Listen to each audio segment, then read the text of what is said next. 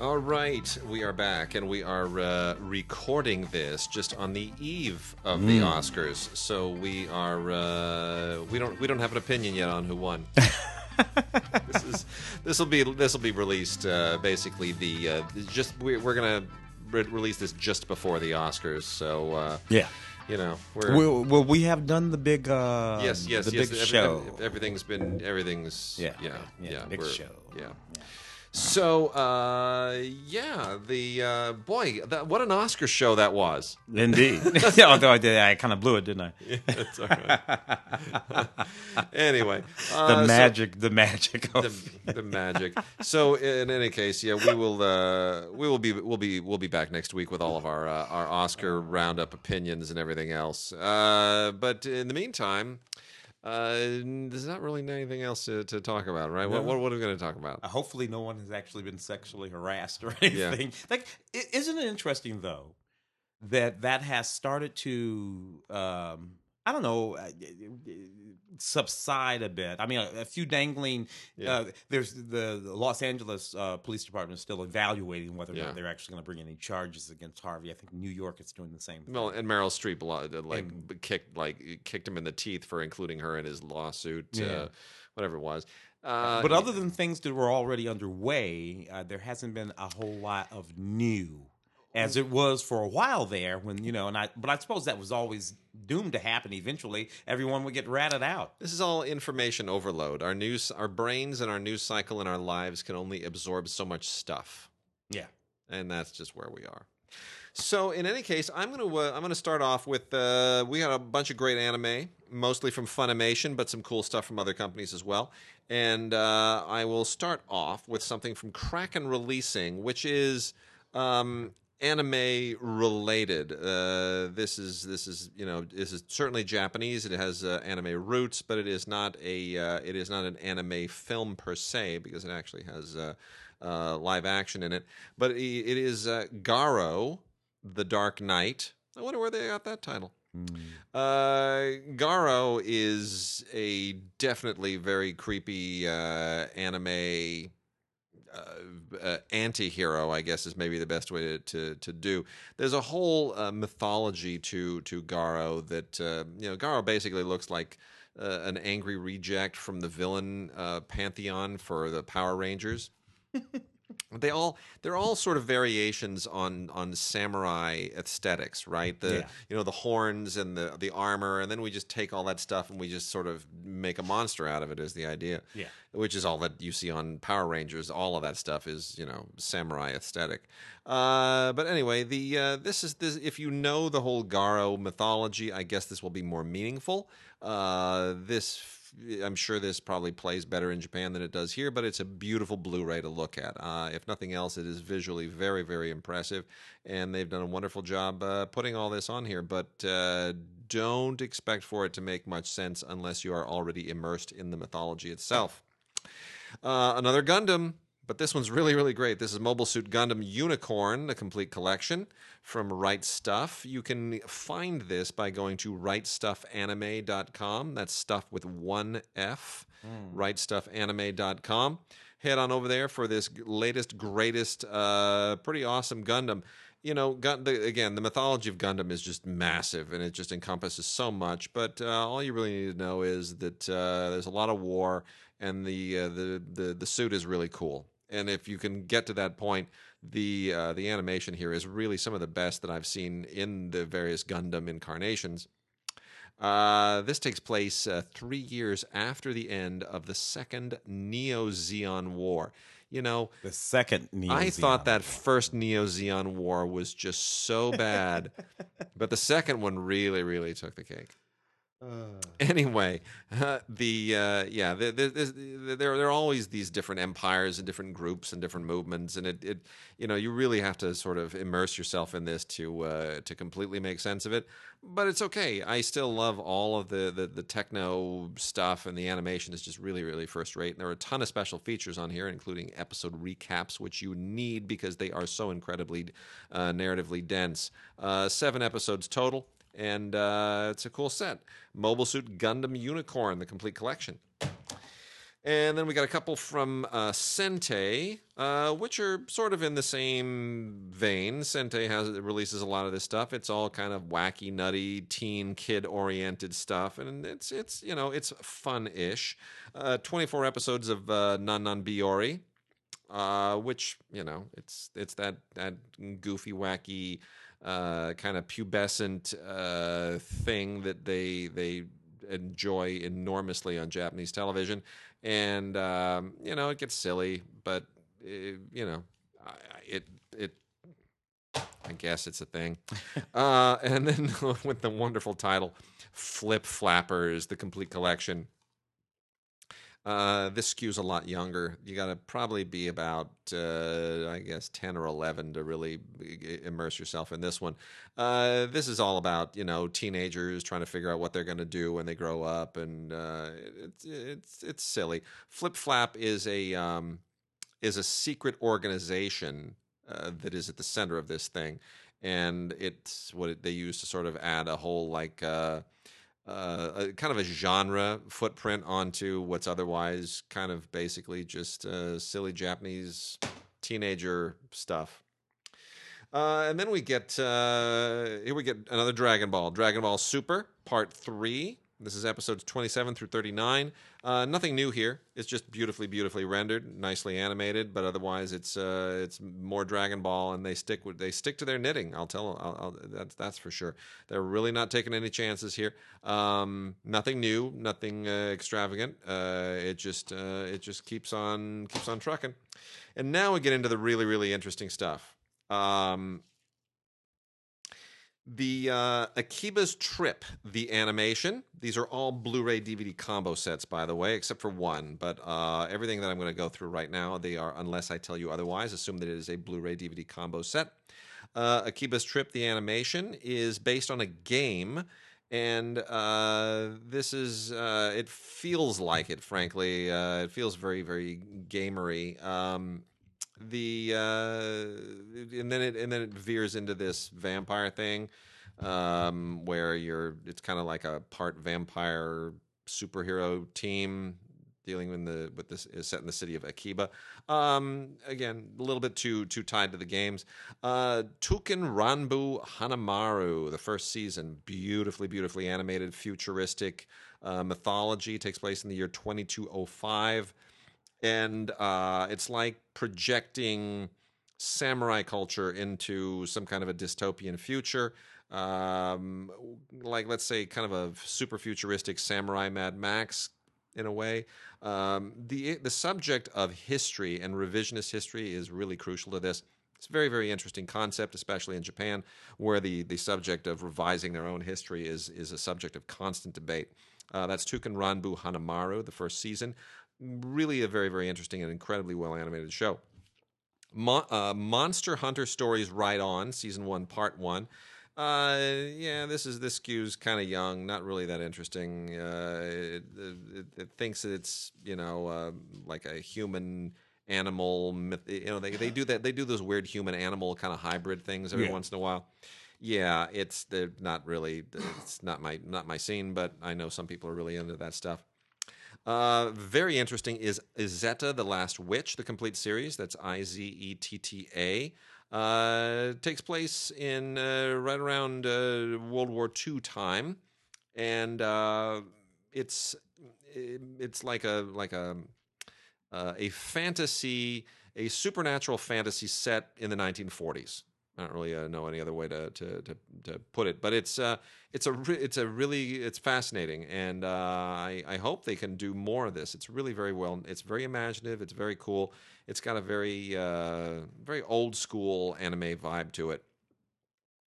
Uh, and then uh, the DVD, the only DVD of all of these, and I'm not sure why this is only on DVD and not Blu-ray, is Scared Rider. Gosh, I don't even know how to. How to, how to anyway, it's even know here we, the, the titles are sometimes insane. Yeah. I don't even know how to pronounce this. X E C H S. It's a capital X E C H capital S.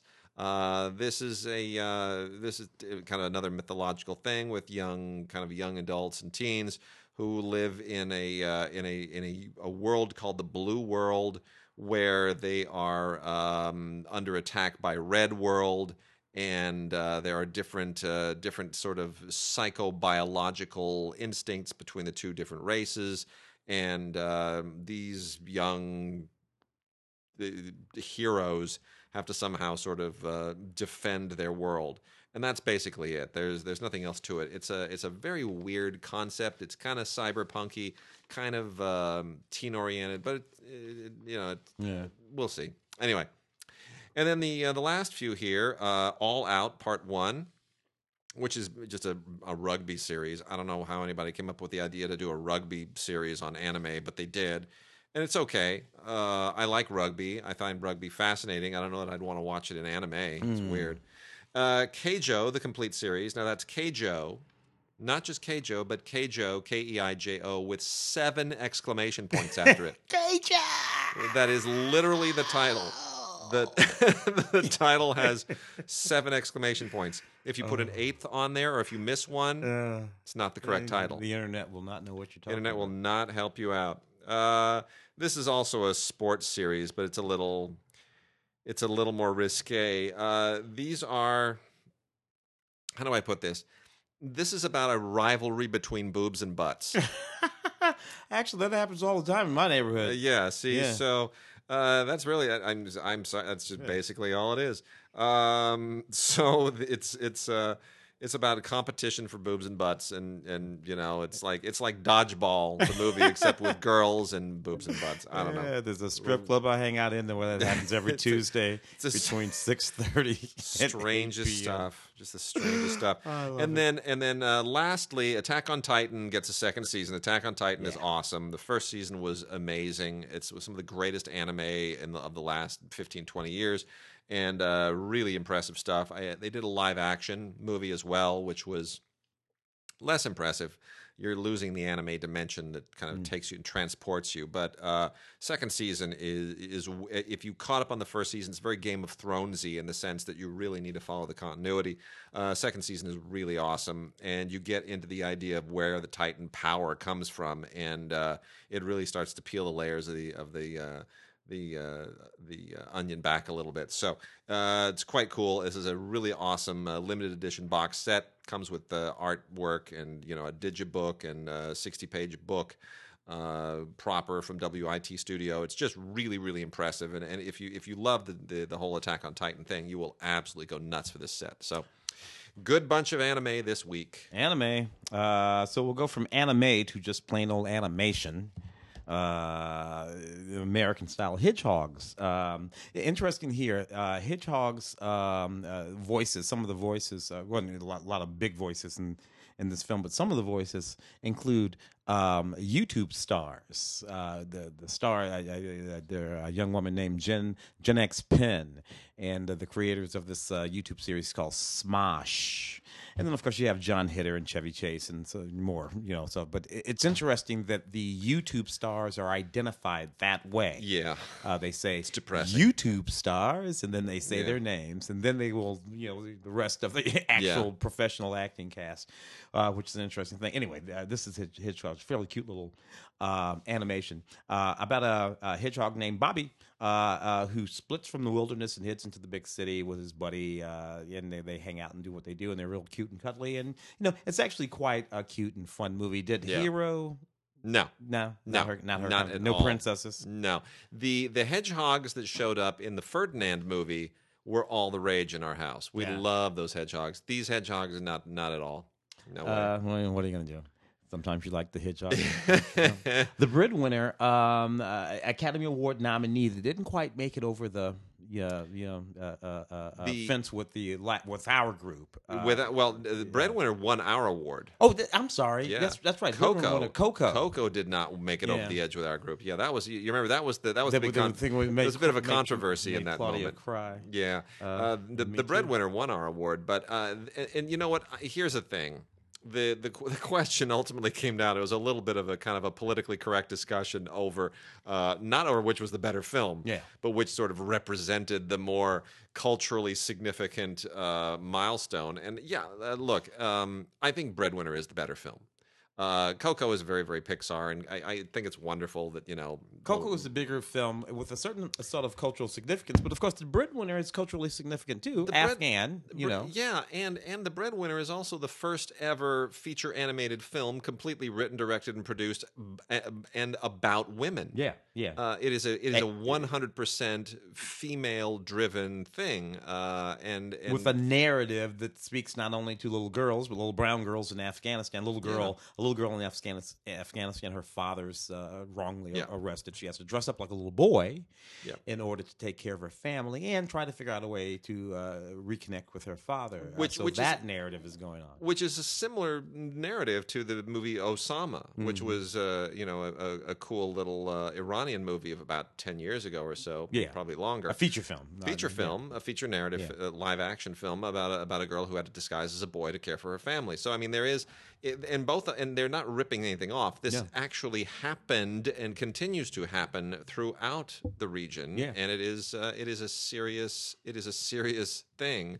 That uh, sometimes women have to play these games to be able to support their families. Yeah, so it's a it's a and it's beautifully animated. Let's be fair. It's a it's a touching Very story. and simple animation, the exact opposite of Coco and Yep. Pixar. This is so. This is and they're and these are these are and it's Irish. more than one kind of animation because there's a story going on within the stories. and these are. Irish animators. These Yeah. are these these women Secret came, of Kells They, people. they they came from the, the, the shop that did Secret of Kells. That's right. So it's uh, wonderful. Nora Twomey.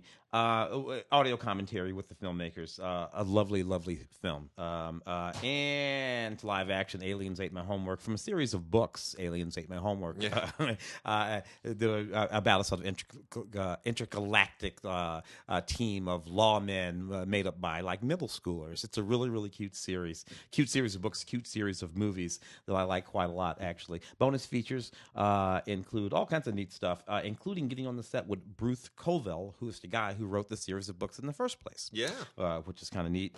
Thor Ragnarok. Oh, go. Ragnarok. Yeah. Ragnarok. You know, a lot of people like this a little bit more than me.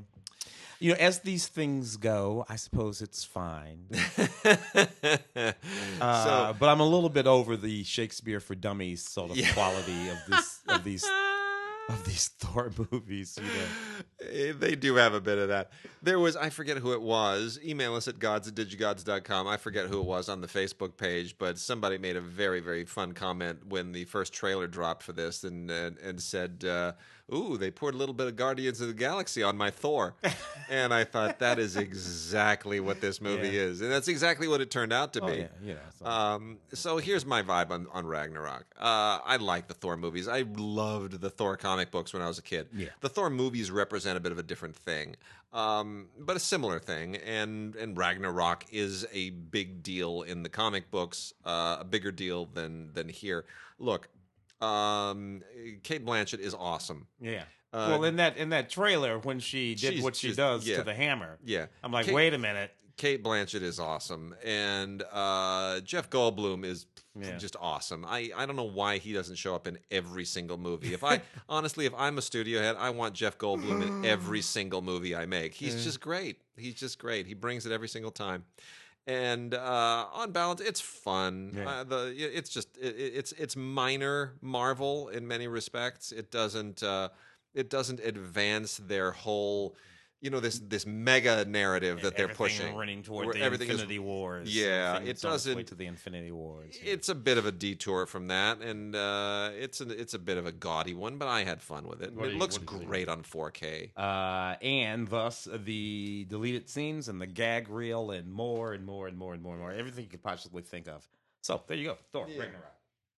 Where are we going? Okay, well, we, we got a ton of foreign here that uh, has kind of accumulated over a little bit of time. So I'm going to start off, and I'm going to make mention of the. I, I know some weeks ago I mentioned about my uh, efforts to use Google Translate to be able to buy a Blu-ray from a. Uh, uh, from a, a Finnish site.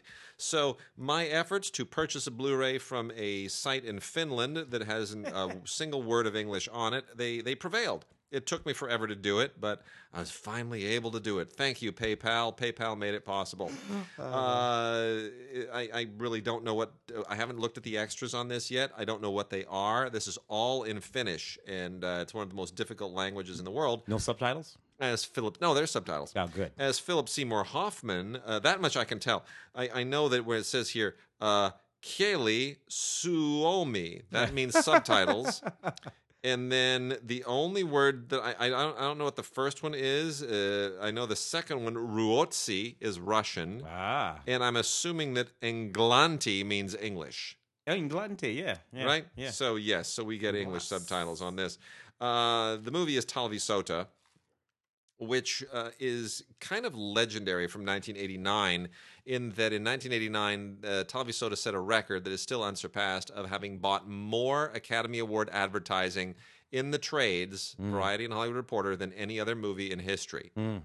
It was every day. Mm. I don't know how many millions the Finnish government spent, the Finnish film industry, but it was every day. There was a little. It was they were small, Yeah. but every day. Talvisota for your consideration, best foreign language film, every single day. And of course, it did not get the nomination, No. so that was all money wasted.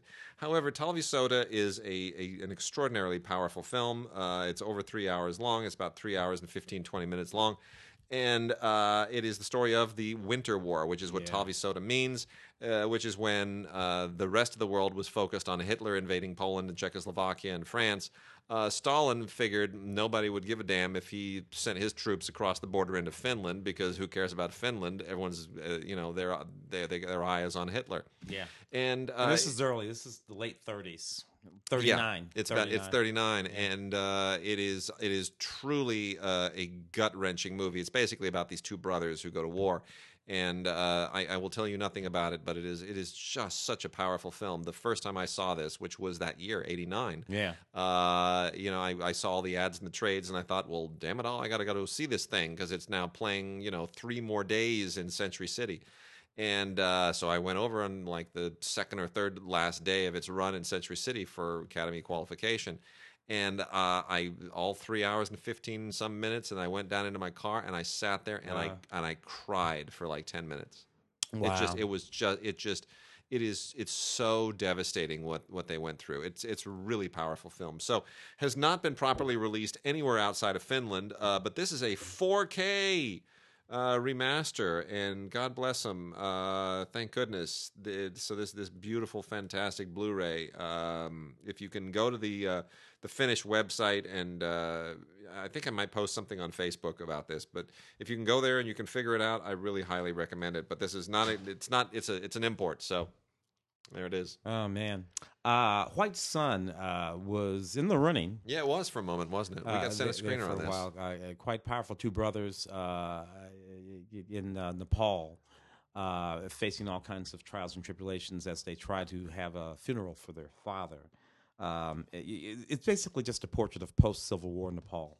Uh, and just like what you were talking about with, with uh, you know, Yeah. a powerful film. Uh, and, and but mostly because these are children, these are little kids that we're talking about. Yep. Uh, all the more powerful because of that. Uh, so anyway, a neat movie. Um, uh, on here, not a whole lot. It's just a film. We don't have any special. Uh, No. but uh, yeah, Pretty bare Academy, bones. Academy Awards nominated uh, for best foreign language film. Uh, Nepal's selection, Yeah. but Their- their official their submission, official yeah. selection, but didn't make it. Yeah.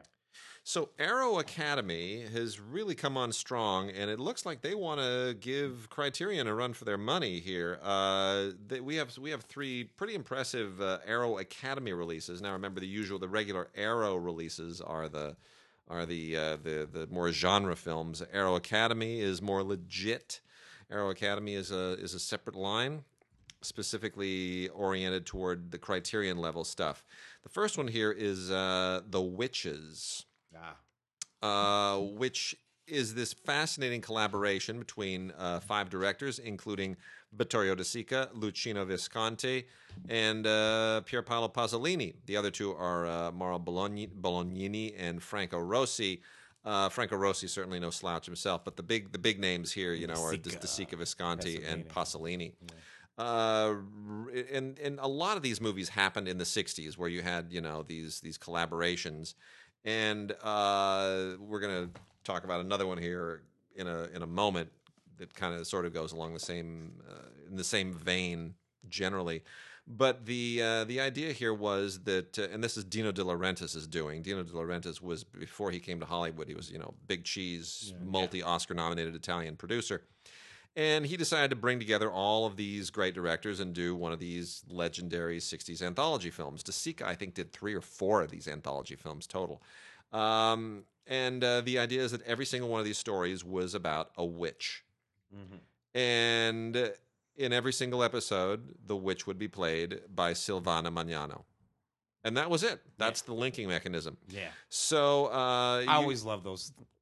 it's really interesting. They did a new 2K restoration on this, and uh, it's gorgeous, and it's a fantastically beautiful Blu-ray. And uh, this is the first time that we've had the English language version here as well. Uh, so you know, which is which is saying something that's never been released in any form whatsoever. So uh, pretty cool stuff. The uh, the uh, the anthology film The Witches with Silvano Silvana Mangano. Then we also have Godard plus Gorin, five films, uh, 1968 to 1971. These are the the uh, this is an extraordinary box set, and I really recommend it. Even if you aren't a Godard fan, uh, I'm not a Godard fan. Godard gives me I was always, you know, I'm nuts about. I know you are. Godard gives me indigestion, uh, but there are. The, you know, he's a he's a huge contributor to the history of film. You can't Well, deny yeah, that. coming out of that period, yeah. Oh yeah, I mean it's just uh, really impressive. So uh, after Weekend in 1967, uh, Godard wanted to get more politically. He wanted his films to be more politically uh, uh, involved and more politically evocative, and he tried to invent. It's a bit of a his his version of like a political dogma movement.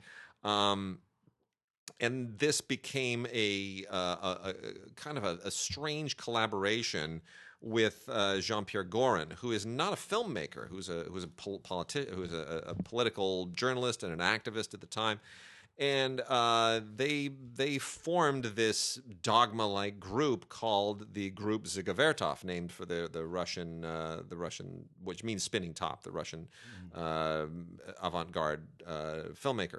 So the the films that came out of that collaboration are um, kind of interesting. Uh, the there's a film like any other, uh, British Sounds, otherwise known as "See You at Mao," uh, "Wind from the East," "Struggles in Italy," and "Vladimir and Rosa." Uh, the uh, there, I in a way, I almost think these films um, defeat themselves a little bit. They're shot in 16 millimeter, and they're very raw and rugged and very Godardian in all of those ways. But they they sometimes feel feel a little bit too clever and cute by half. Like they're more interested in making a cute film than in actually treating the subject in a in a penetrating way. So you know, for example, uh, Vladimir and Rosa is reporting on the Chicago Eight, on the trial of the Chicago Eight. But it's all done in kind of a weird, kind of satirical way that sort of undermines the reportage. So you don't really like, well, what's the point? You're just being, you know, I, I, are you just being like, just being a brat? Uh, and in many respects, Godard is a brat, but um, you know that's sort of where it goes. The uh, the most interesting of all of them is a film like any other, which deals with the May 1968 uh, up uprising, and uh, then the probably I'd say the least interesting for me at least would be uh, Wind from the East, which is very very didactic and kind of boring and much more like Godard's more recent films. So. Uh, but as a you know as a as a piece of history, this is quite interesting, and uh, I would recommend that anybody who wants to understand this momentary blip in Godard's career and certainly in, in French uh, cinema, this is really really educational, and it uh, it dovetails into a lot of other interesting things from the era. So Godard plus Gorin, five films, 1968 to 1971, box set from uh, Arrow, and then the last Arrow title here, uh, which is my favorite of the week is uh, Viva l'Italia by Roberto Rossellini, which was uh, made. This is kind of a you know he, uh, Rossellini was commissioned by the Italian government uh, to celebrate the 100th anniversary of the modern state of Italy uh, to make a biographical film about uh, Garibaldi. And uh, which is, you know, sort of the, the Garibaldi is like the father of modern Italy in many respects. And so this is a nice, big, opulent, colorful epic and uh, it has all of Rossellini's uh, trademark flourishes in it, but beautifully, beautifully restored from the original negative.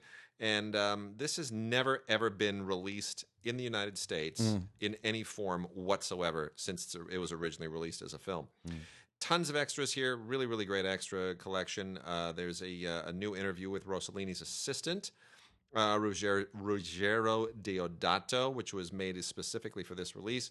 Um, a visual essay on uh, Garibaldi by uh, Tag Gallagher, who wrote uh, The Adventures of Roberto Rossellini, the book.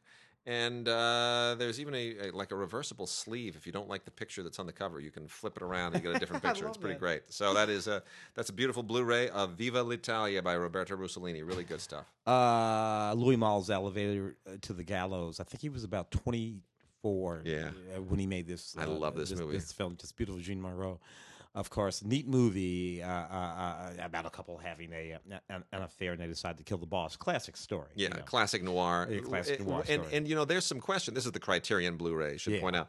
Yeah. Uh, there's a there's a there's a, some debate as to where this falls in the new wave period because Louis Malle is not a new wave, Wave director. Yeah, yeah. This is but 1958, which is a little late. It's it's well, it's just right there Yeah. in that moment. And the question is, is it do we include it or do we not include it as as, as a new wave film? Yeah. Just because he wasn't with the other guys, it still has a lot of new wave stuff to it. These- These, uh, yeah, in terms of those those elements to look, but it looks more like noir.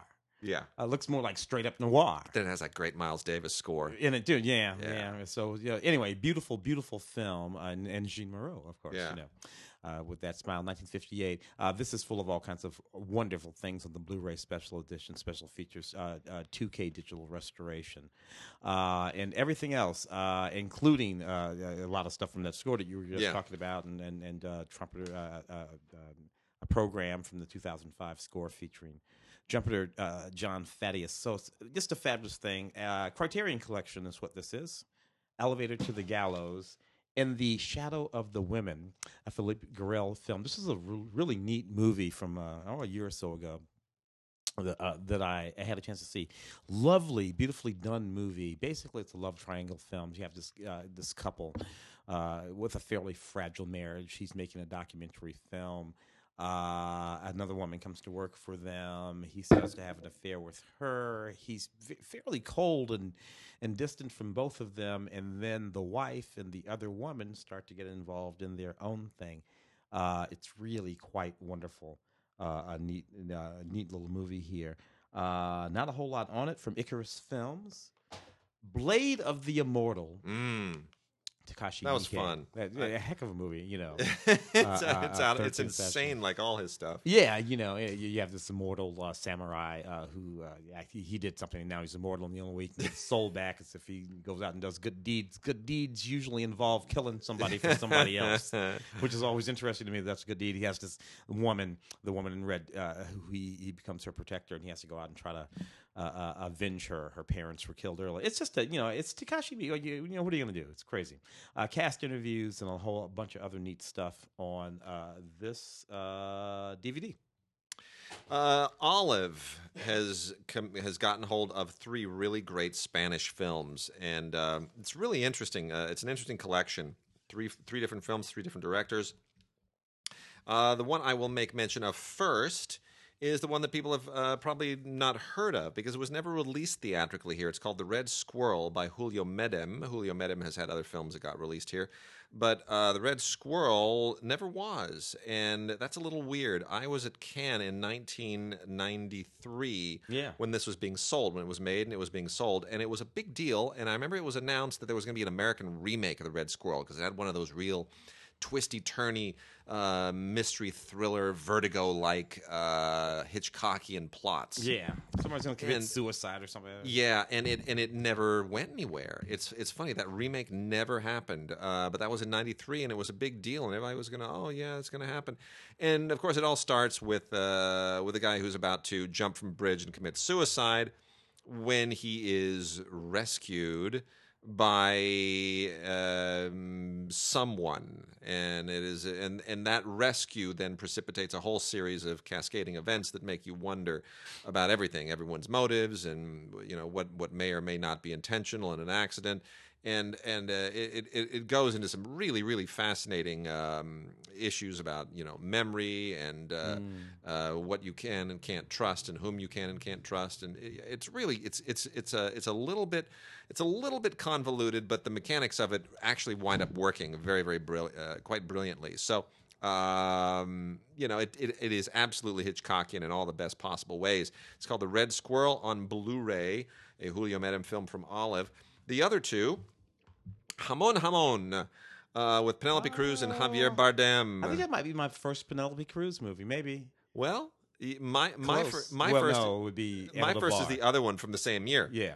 But of course, you know they are now married. Penelope Cruz and Javier Bardem uh, made this movie together, and then it took them forever to finally figure out maybe Yeah. we should actually be together. They were students in, in, in school. They go back that They do. They go- they go It's way a whole back. little tiny group there. Yeah. took forever, but it is uh, it is really re- it, this is just the chemistry here is remarkable. They are both so young and so tremendous. He, of course, has aged quite well and gracefully. She has not aged at all. No. I don't know what they I don't know what it is. It's the paella. Oh, I don't God. know, but Yeah. it's unbelievable. Uh, and this is directed by Bigas Luna. I know it's the big joke. you said big ass. I get it. Yeah. Big ass movie. But um, Bigas Luna made, has made a lot of fine films, including the uh, the Ages of, of uh, Lulu, which was supposed to be released here and uh, never was, and that's a bit of a scandalous book as well. Uh, but anyway, it's this is it, this just you know it, it- this is wonderful and funny and romantic and sexy and uh, you're watching this basically just to watch these two amazing actors have just a, a great deal of fun with each other and their chemistry is just so beautiful.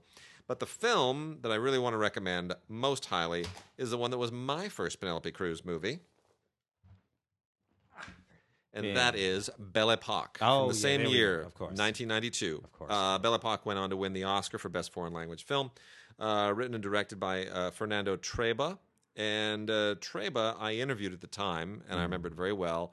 And uh, he is he is nothing if not a gigantic Billy Wilder fanatic, and that shows when you watch the film because this has Billy Wilder written all over it. Uh, it's take pla- takes place in 1931, in, and you've got you know on, just right on the cusp of the Spanish Civil War, and uh, it's about a young soldier who decides he just doesn't want to fight anymore, so he goes AWOL and he winds up uh, basically uh, being taken in by this guy and his family with his four daughters, all of whom see the young soldier as fresh meat. yeah. And it is just so charming and so funny and so wonderful and so romantic and so Billy Wilder esque in every conceivable way.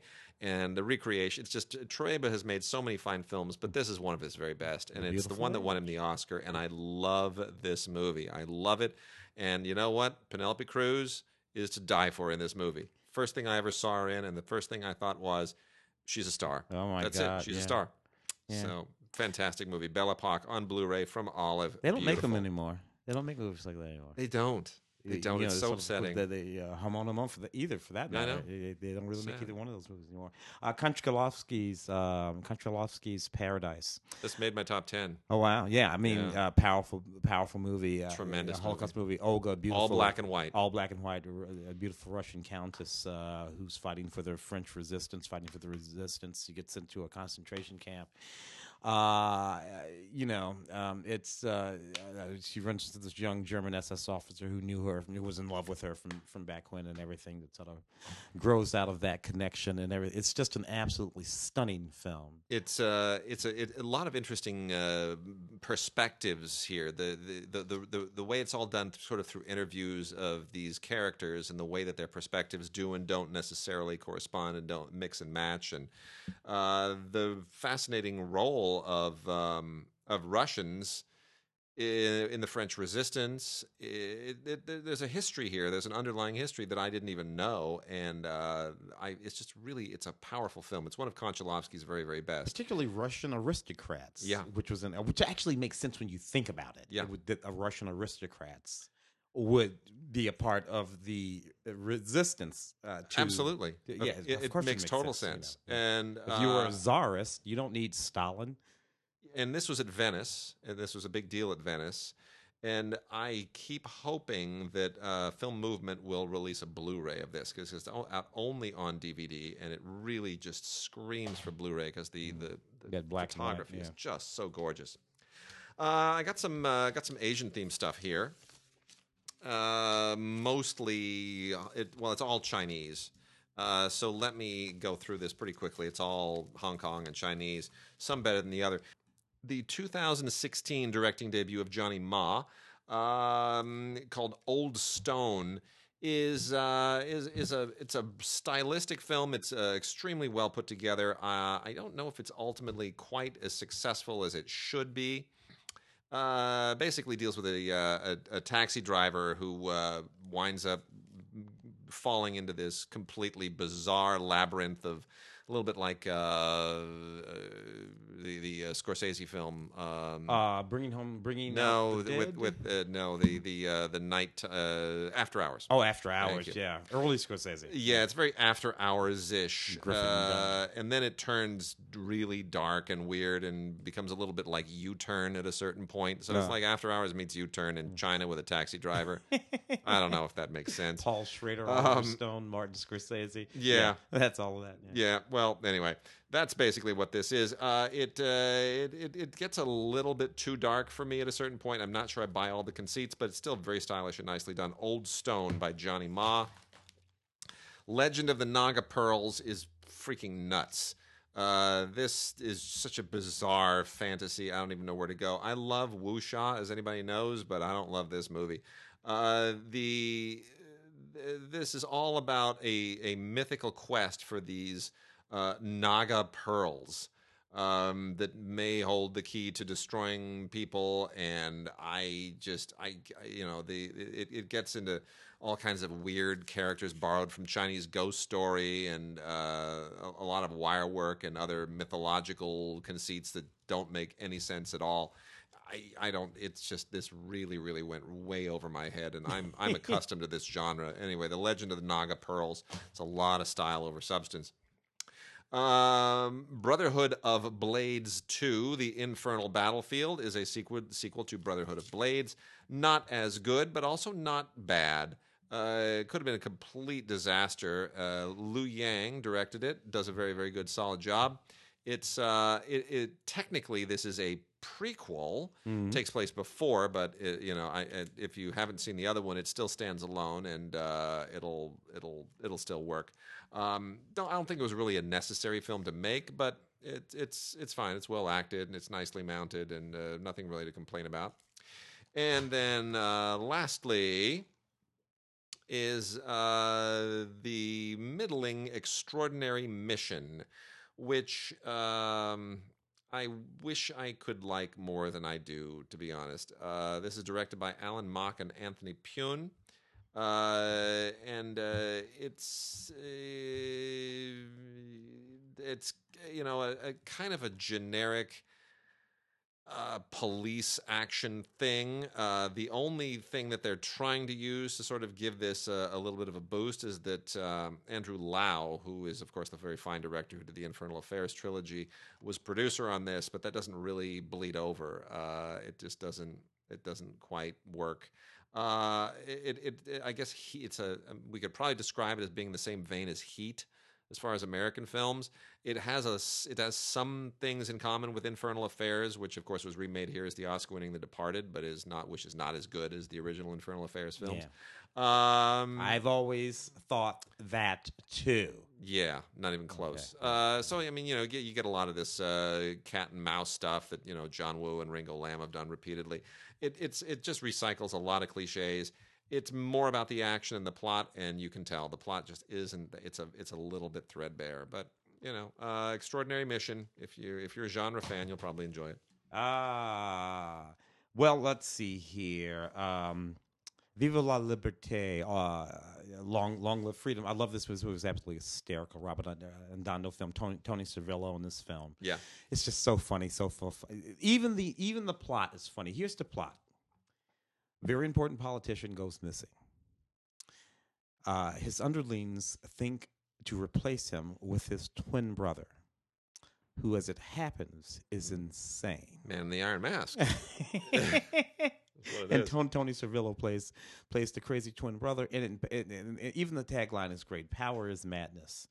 Uh, now, to me, I'm sorry, that's a film. Why hasn't anybody adapted that? I don't know. That sounds great. You know, it- Yeah. it- but it's Toni Servillo, of course, is a very, very funny Italian actor. He goes way back, so it- it's a really, really neat, uh, a very funny film uh, that uh, you should check out. Uh, this one doesn't have a whole lot on it; it's just out of the movie, but the movie stands for itself. Ms. Zombie is a zombie movie, Japanese zombie movie. I love this movie. Uh, uh, concept of this movie by Sabu. Um, Yeah. uh, sort of a cult Japanese uh, Sweet. uh, filmmaker con- concept of this movie. Uh, rich people can buy zombies to work as maids and servants. and it just sort of depends on you know the the, the degree of the zombie That's infection great. on how on how aggressive the zombie will be. But when you get your zombie kit, it does come with a gun. So you know. Just in case the zombie gets out of control. Neat movie, a real sort of uh, Night of the Living Dead, funny, sharp, bloody as heck. Uh, but you know, zombies make such wonderful pets. Uh, two films really, really worth talking about here. One is Sunstroke by Nikita Mikhalkov, who won an Oscar for Burnt by the Sun some years ago. Um, Yeah. Now, we, we talked about Konchalovsky here earlier. Yeah. I always like to remind people Nikita Mikhalkov and Andrei Konchalovsky Brothers. are brothers. Yeah. Uh, long story as to why they don't have the same last name. Yeah. It's a you know, one took mom's name and the other dad's name. It gets into Russian patronymics that never really make sense to me. Yeah. But in any case, uh, this is you know I am not usually a Mikhalkov fan. I am a Konchalovsky fan. The song, the son though. See, uh, Yeah. that didn't work for me. It was Yeah. that little uh, glowing thing floating around, Yeah. and I never really understood the symbolic nature. I did it like I was like, what is that thing? Is it? I don't I don't understand. No, It didn't. It was a little bit too ma- magical realism. you, You, never, know how you I am. never, I'm never, never care for magic. I'm just not into magical realism. But uh, th- uh, I quite like this film. This is one of his better films. And uh, I'm sorry this didn't really get as much traction as it should have. This was made in 2015 and was uh, it won it was quite successful in Russia. It's all rooted in Russian history, right? Uh, just before the uh, the revolution, and uh, deals with the with um, some some czarist soldiers who are in a prison camp. Uh, and it, it, it, it, it takes the politics of the era and it's actually able to sublimate it to this personal story in a way that doesn't feel preachy, that doesn't feel uh, obvious, and uh, really uh, quite quite powerful. Uh, the sunstroke mm, of the title has nothing to do with Burnt by the Sun, so don't think that it's like a semi sequel or anything like that. Um, but it's uh, it, it's it's it's quite a it's quite a provocative film. It's uh, you know the last thing that he did before that was Twelve, which was the Russian adaptation Ah. of uh, Twelve Angry Men Yeah. which I thought was a little bit affected. But this is really he's getting much more back into a into a groove here, and it feels it feels more epic. It feels much more politically provocative. I wonder if the Sidney Lumet film will feel affected today. I mean, if it were made, today, it's been made twice, maybe Yeah. three times even. Yeah, Uh, you know that that, Yeah. that that original film, but what felt so much like uh, verite at the day. It's all you know. Yeah. Sidney Lumet was a photographer, a cinematographer, so he knew Yeah. lenses and all that. And and I- and I watched it the other day. You know, I'm always watching Yeah. the old television. I'm watching it. I'm, I'm loving this movie. Um, but I was thinking to myself, I don't think you can do this today. I don't think you can move that camera around that move and change the depth of field and the Yeah. perspectives and and get away. well, all that maybe- live television stuff that he did too. You know, yeah, that's where. yeah, yeah. Uh, and then uh, the oldest profession. We talked about the anthology films of the uh, 1960s. This is another one, 1967. The oldest profession, which was an anthology film by get the na- get these directors here: uh, Franco Indovina, Michael Pfleghar, Mauro Bolognini. Never heard of any of those, have you? No, no. Now we get real. Claude Autant-Lara, who did the Ah. box set that uh, was released a few weeks ago by uh, Criterion. Philippe de Broca. The broke. And last but not least, our good friend out of his mind, Jean Luc Godard. Uh, and what a cat. You telling me you didn't like the early Godard? Breathless, you, didn't like. I, a I- woman is a woman you didn't like. Those are just I like a woman. I like a woman as a woman. movies, I do like a woman. You know, eh, Vivre sa vie. I, I like. vie, Yeah. yeah. I like. I like those. Uh, I mean, when he, when he gets behind her and he just leaves that. I mean, come on, that's Jean Luc. He It- thought of that. I know. I know. I. I. I. I just. he's such a crank. he is You know, ass. he's, He's, just an such a crank.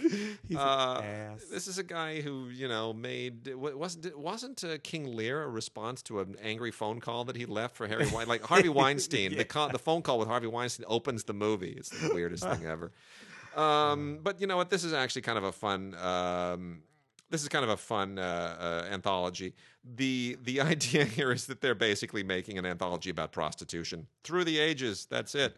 And uh, as long as we're we're going all in on the uh, the oldest profession, let's just have a lot of fun with our actresses. And who are we going to cast? Well, we're going to cast Raquel Welch first of all, and we're going to cast Jeanne Moreau Yeah. again, Uh, second of all, yeah, and uh, Anna Karina, of course, because you know she was Godard's wife and has to be in everything that he does. And then you know Michèle Mercier and Nadia Gray and Elsa Martinelli, and it's a lot of fun. Yeah. It's a lot of fun. So uh, it's not a great film. None of the segments are going to win. Uh, you, you know, they're not going to be remembered as any of the best work that these directors did, but they're awfully, awfully fun. So, uh, and to be honest, the the best one here, as far as I'm concerned, is not by any of the A-list directors. It's Michael Pfleghar's The Gay '90s with uh, Raquel Welch, uh, which I thought was just absolutely uh, hil- hilarious. And and it's not. I should say it's not um, about prostitution per se, but it's it's a it's about prostitution in concept. Yes. So it's a it's an it throws an interesting twist on all these stories. It's not just like a bunch of stories about No, hookers. it's not just about- It's it's about you know when we prostitute ourselves. Ourselves, every, you know that yes, that's the question is what is And prostitution? it ain't And always the gals. yeah, it's great. Uh, Heal the Living, um, which is an interesting film, uh, quite quite moving actually. Um, three seemingly disparate uh, stories uh, that tie together. A young man uh, dies in a car accident. Yep. Uh, his family has to make a decision about uh, about transplants and what their decision will mean to the other people whom they do not know in the story, but whom we get to meet. Uh, is what this movie is about, and it's, it's, it's really quite from Cohen Media.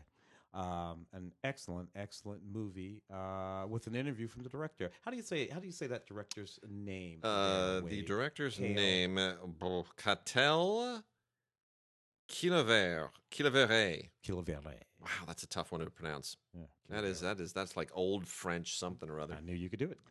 And then um, Cantinflas is uh, the you know if look Cantinflas is a legendary figure, a legendary uh, Mexican actor who uh, probably is most well known here for uh, his part in the 1956 Best uh, Picture winner Around the World in 80 Days, the Michael Todd monstrosity that also has the nerve to cast uh, uh, Shirley MacLaine as an as an Indian princess.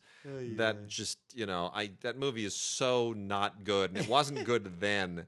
Uh, but David Niven kills it, and it was the first, you know, widescreen film to win Best Picture, so it's it's uh, historically significant. Anyway, Floss made a lot of movies that uh, Yeah. still kind of they're they're all cheesy. They're all, but you know, look, What's his, what's his equivalent? His Uh, equivalent, in, in. I mean, you know, in America, I would be would be uh, what? that's a great It's like he, he's like all three of the Three Stooges. Yeah, Uh, he's like uh, both Laurel and Hardy. he's like all three of the Marx brothers. he's like all three of the Marx Brothers. Yeah, He's you know. just, uh, it, I wouldn't say he's Jerry Lewis because he's a little too sweet and cute and endearing. yeah. you know, in a way. But that might even be an, uh, that might even be something of an apt analogy. Anyway, uh, from Mill Creek, we have a couple of double features here. We have uh, the two films uh, Conserje en Condominio and uh, Por mi pistolas together on one. And I know my Spanish is just being hor- sounds awful. And then on the other is. Um, El Barrendero and Grand Hotel on the other double feature. Uh, you know what? Uh, uh, Grand Hotel might be the best of all of these. Yeah. It's the one that that feels he's younger. Uh, it's uh, it, it's more. It made in 1944, and it it's kind of you know more endearing in the way that he always was. The other films were, were made later, uh, 60s and 70s, and and he just he's kind of losing a step, and the movies aren't quite as uh, as good, but. Still, you know, Cantinflas, if you're a fan and you want to see how his career evolved and try to figure out a little bit why he was so popular, which mystifies some people, uh, you got a couple more double features out from Mill Creek. Fantastic. Uh, a little television. Yeah, let's hit some TV. Uh, the first season of MacGyver, of course, the new MacGyver. Oh, uh, gads. this MacGyver. Uh, I got to tell you, um, you know, knocked off one or two of these when it uh, when it first because you know I'm a MacGyver guy from the '80s. Sure. uh, uh, Richard Dean uh, Anderson, um, uh, who went on, by the way, to to to make just as many of those Stargates. Uh, I this this guy crazy, is rich right? like three times over. He- he- the, the, the MacGyvers, uh, four or five. I mean, the, the people Yeah. who make money in this town, who are TV. really it's the TV. television people. Yeah. You know, we we always think movie stars. It's not. Um, anyway, uh, so I so I watched this. It's it's it's it's more like the A Team than MacGyver uh, was, you know, on on on television. Uh, uh, it- it- it- he's not really working by himself, doing his things. It's, it's, it's a whole thing. But I suppose it's okay if you're into MacGyver. Alibi, Michael Kitchen. Love Michael Kitchen for one thing. This is a TV movie, a British TV movie. It's just about the darkest, funniest, uh, uh, trippiest little TV movie that you would ever want to see. Feature film quality, this movie. Uh, Soph- uh, Sophie Okonedo and Phyllis Logan from, uh, I think she's in Downton Abbey, if I'm not mistaken, in Michael Kitchen, right? Yeah. All right, so like this, uh, this movie, this businessman throws his party for this guy. Uh, the, the the family is there, his business partner is there. People are roaming around doing this, that, and the other thing. Um, he goes off back to the big house, right? Okay. A little bit later, uh, his wife comes to the big house and sees him moving the body of Oh, his no. dead partner, Oh no. and he's like, "It's not what it looks like."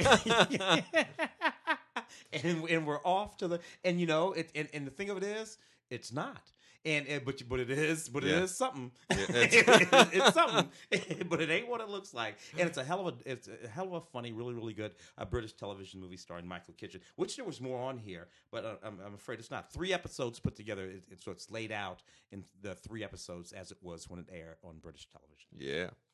Uh, East West 101 is an, uh, a really interesting Australian series. This is the first season, series one, of uh, from Acorn of the Australian show, uh, East West 101. Uh, which is about a um, a Muslim uh, detective, a Muslim police officer. He works for the Major Crime Squad in Sydney, and how his life has obviously changed and his work has changed in the post 9 11 world. And um, that's especially interesting considering that you know 9/11 didn't was not in Australia, but it obviously the rip you know the ripple effect carried across the uh, the world, and it obviously now affects them there. And um, it's a really well well written and incredibly well acted show. Uh, the it doesn't feel preachy. It's not trying to make a statement. It's just using that premise as a uh, as a as ground zero for some very interesting drama and character conflicts, and it's uh, it's very very sharp. I hope they don't try to uh, remake it here in any way because it wouldn't work uh, nearly as well. Yeah. Same thing with, with this one, Rebecca uh, Martinsson, uh, Swedish series. Yep. Right.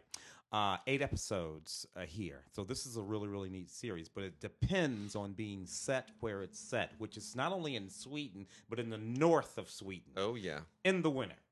Uh, when it's basically night uh, most of the time. What happens is a, a, a very successful young lawyer uh, who's in Stockholm doing her thing finds out that her childhood friend has died. She goes home to the north of Sweden, where she's from, where she was glad to get the hell away from uh, as, as a young woman, and starts looking into the situation with her late friend and decides that it wasn't an accident and that it was murder. ooh, Uh, she's a lawyer. She contacts uh, uh, a, a, a police, uh, another childhood friend who now works for the police department. And these two ladies, these two women, that's what another interesting thing about these series. These two women set out to find out what happened to their childhood friend actually. And it's a neat story, neat mystery, all of that. But most of it, a lot of it, has to do with the fact that, of where we are in Sweden, in the north of Sweden, uh, in this particular set of places, with all of the little glitches and quirks that comes along with being in a place where it's cold and dark almost all the time. Uh, a really interesting series from the uh, same people who created Prime Suspect is The Commander. Uh, I, I think this has really gained a lot of traction in the UK. First I've seen of it. Uh, the Commander stars Amanda Burton as a woman who has now become the highest ranking woman in Scotland Yard. And she's uh, she's she runs the murder review team. Her actual title is is one that I I, I kind of had to laugh at. Uh, she she is the um, group commander of the well she's the commander of the serious crime group Yeah. the serious crime group. As opposed to as opposed to you know crimes that aren't so serious. Yeah. but these are this is it's a serious crime. What that what that guy do? Well he, he's serious crime. Oh Not- okay. It's not just murder. it's not we better we better call uh, call the commander Uh, but anyway, it, of course, it is the murder review team, and uh, it's it, it's less about solving the crimes than it is about you know the fact that this is a very a, an incredibly ambitious and sometimes a little bit unhinged woman who is you know pouring herself into her job with reckless abandon. Yeah. And uh, Amanda, you know, Amanda Burton is really, really a great actress. I'm not that familiar with her apart from this, but um, boy, this was this is really this is terrific stuff. Um, this is the complete collection. This show ran uh, about 10 years ago. And uh, so you see a lot of people show up in here who, uh, you know, who would go on to bigger and better things uh, from other shows and other movies. So there's, there's a lot of, you know, a lot of, a lot of stuff in here. But anyway, it's a, it's a great, it's a great show. It's, it airs now on Acorn TV as well. Uh, here, if you if you have access to Acorn TV, and um, continues to be enormously popular in the UK. So um, anyway, it's a complete collection of The Commander, which is a kind of a nice uh, discovery. Yeah. I this series when it was on, I was more intrigued. But 1997, Robert Altman did a television series called Gun. Yeah, Uh, the gun, the premise of the series, the conceit of the series is that we would follow a single gun as it Yeah. made its way I remember that. the hands of different people from each that. episode. Uh, just the one gun that by hook or by crook made its way into the hands of the person in the next episode and, and everything that sort of resulted from that. Love that concept, that premise. The other thing I liked about uh, this series, which was very short lived, uh, six film anthology, uh, are the people that were in it, whom I could pick out. Some of them were already movie stars or television stars, but some of them weren't. James Gandolfini. Uh, was not yet a you, the, Yeah. you know Tony Soprano. yeah, Uh, Johnny Johnny Whitworth was not just an important actor, but you know you had your Kathy Bakers and your James Edward James Olmoses and your Maria Conchita. Fred Ward shows up. Ed Begley Jr. shows. Christopher McDonald shows shows up in, in one of these. Daryl Hannah, Martin Sheen shows up in one of these, and then among the six you have your interesting directors. Of course, Robert Altman uh, directed uh, All the President's Women, uh, which is one of the episodes. But also here you got James Foley, you got Ted Demme, the late Ted Demme, uh, you've got Jeremiah Chechik, uh, you got Peter Horton. Uh, directing episodes of this series produced by Robert Altman. What I didn't like about these series was like the the actual narratives of the stories. Most of them were not as captivating as captivating as I wanted them to be. yep. Uh, so you know, uh, thus the short-lived series. Nevertheless, it's a chance to see a lot of these actors and many, many others. Uh, Randy Quaid and so many, uh, you know, from 20 years Sure. ago, kind of doing their thing. Some of the young directors started coming up and uh, doing their thing. Neat series from the late Robert Altman. Gun, a six parts film anthology. And that takes us as we close out to some uh, classic movies. One of which is an Altman film, Altman's Images, uh, which is basically like Robert Robert Altman's version of Polanski's Repulsion. Yeah. uh, is what Images is. Images is a it's a really cool film and one of one of the more interesting Altman films of the period. It was something that he'd wanted to do for many many years. This was apparently one of his uh, his very earliest ideas for a narrative film back when he was making you know industrial movies and industrial documentaries and stuff uh, in the '60s. This is something that he wanted. This sort of occurred to him, and it has a very counterculture psychedelic vibe to it. Uh, Susannah York plays a woman, a, a an author who's uh, who, who's pregnant and who thinks that her husband may be unfaithful. And during a vacation, that stress and obviously the stress of the pregnancy contributes to a breakdown in her psychological state, and it gets all kinds of weird and cool and and, and funky. Uh, it's a really interesting film. This is from Arrow Academy tons of extras on here. Uh, uh, really, I, I'd forgotten what an amazing bunch of people worked on this. Yeah. This was the first film scored by John Williams and photographed by Vilmos Zsigmond. Oh wow. Of course, who would go on Yeah. to do Close Encounters Yeah. together, right? And you know, you thought about that. It's like, wow, Altman working with uh, you know Vilmos and Vilmos John Williams. John Williams. R- this is my first. I was thinking about it as you were speaking. I think it's my first time. Rene Auberjonois yeah, plays the husband. plays the husband, uh, who of course we know is Odo from Yeah. Deep Space Nine, and and and uh, and, and it's so many. Yeah, I mean, T- tons of television. uh, uh, yeah, uh, uh, tall, skinny, blonde actor who you Yeah. don't know. Who, who of course, by the way, also is uh, is a voice in um, uh, in uh, Little Mermaid. Oh yes, Yeah, yeah, he's- you know, it's, but he's one of those actors where yeah, he's been just- around for forty five years, forever. and we just don't, you know, think about him that much. But there he is. Yep, and uh, a lot of other people contributed to this as well. Stomu Yamashita, the great uh, Japanese composer, who of course is best known from the the group Go, uh, and also from his amazing score for uh, for uh, Paul Mazursky's Tempest. Stomu Yamashita was the sound designer on this thing, so it gets funky and weird, and it's all re- it's it's really quite a film. A lot of interesting extras on here. Uh, there's a select scene commentary recorded by Altman, obviously when he was still alive and another commentary uh, by a couple of film scholars, and it's it, it's it's a sharp sharp release. And then we also have from Arrow Video, as long as we are wrapping out with Arrow, uh, the the very disturbing film Scalpel. Yeah. Uh, the Scalpel is a is a, a an exploitation film of sorts from the uh, the mid mid to late seventies, and uh, it is it is not a family film. Uh, let's just let's just let's just be very clear on that. Um, the, this is this is this stars Robert Lansing as a let. This is probably more like what Cronenberg would have made Dead Ringers if he if he if he had a big a, a stiffer backbone. Yeah, yeah, this is what Dead Ringers probably should and could have been. Um, anyway, John Grissmer is the director of this, who previously made a movie called Blood Rage and it stars Robert Lansing as an absolutely out of his mind surgeon uh, who is uh, trying to cope with the um, with a, a runaway daughter and uh, you know a a, a crime. Oh, how do I how do I not reveal this? Uh, his daughter's run away, and then there's a crime. I'll leave it at that. I won't tell you how, how any of this ties together. Um, but all of this creates a a scenario that winds up being much more like Eyes Without a Face, the famous French film, than anything else. Except it's like an exploitation version of Eyes Without a Face, and uh, it's really creepy and weird.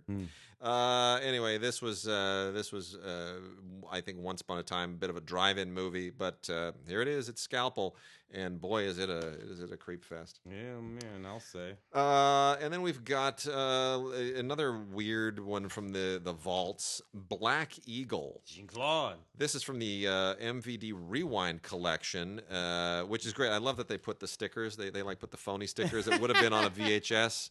It's really Back funny. When the movie was actually made. Yeah, they wanted to have that like dated look.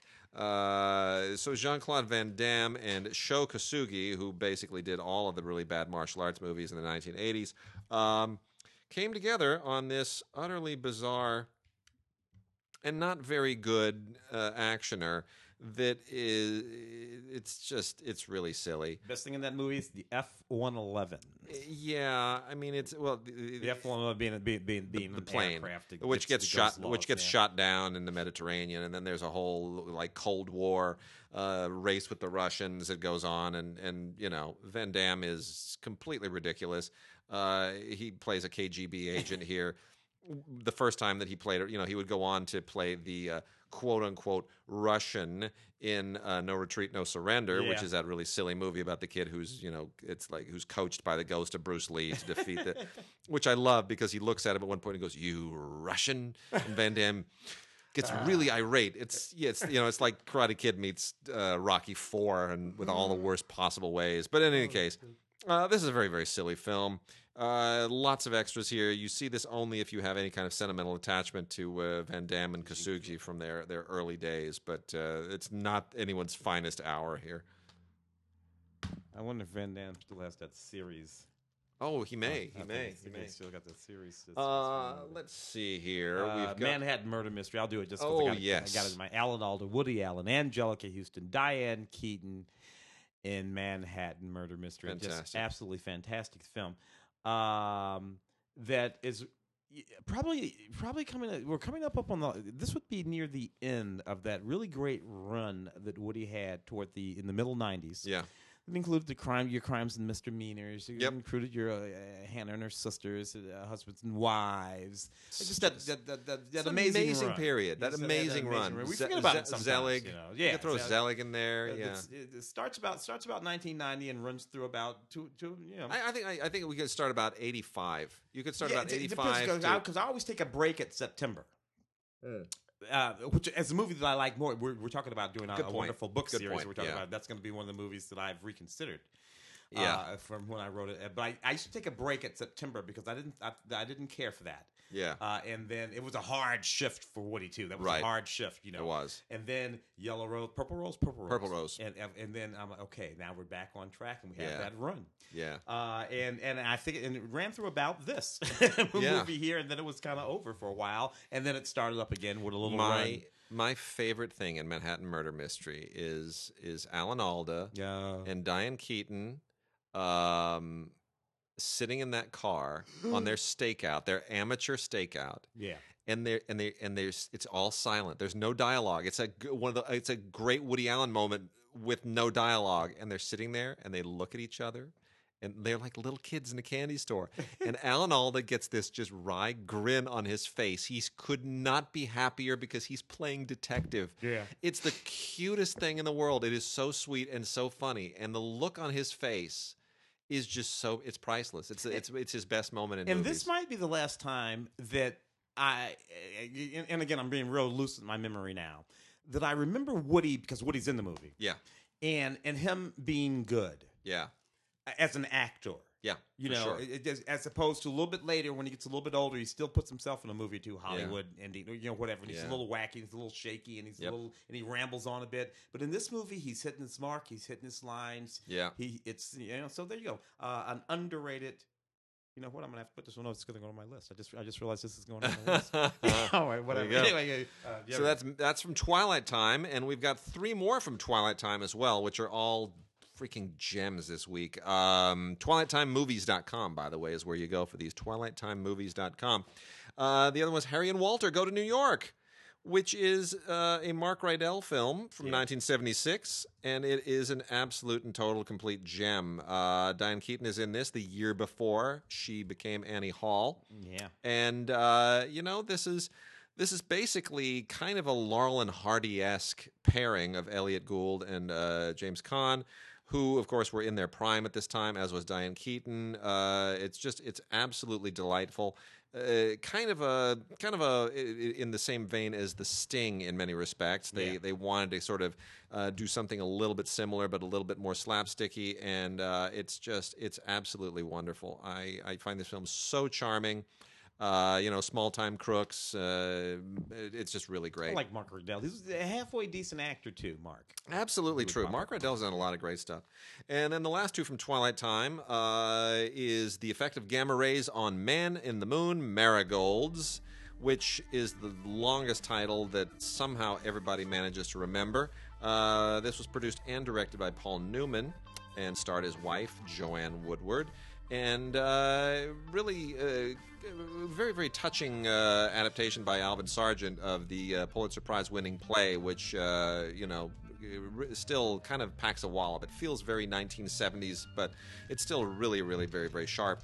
And then the other one is The Incident, which is still also packs a wallop from 1967, uh, directed by Larry Peerce. Really, uh, uh, really tough performances in here. Yeah. Uh, Beau Bridges, in particular, Yeah. is just so, so, so good. As is Martin Sheen as one of these uh, two punks who uh, terrorize people on a on a New York subway. Really gritty, uh, kind of cinema verite look to this Oh, thing. Ruby Dee, Brock Peters, Tony terrific. Musante. That, that you know, Yeah. real John Cassavetes sort of feel to it. Not And John Cassavetes, but that mood. And Peerce does a commentary here with uh, with uh, uh, Nick Redman from uh, from Twilight Time. So it's just absolutely terrific film. And I think that's it then. so right. we are we are done this week. We will be back next week to talk about the Oscars.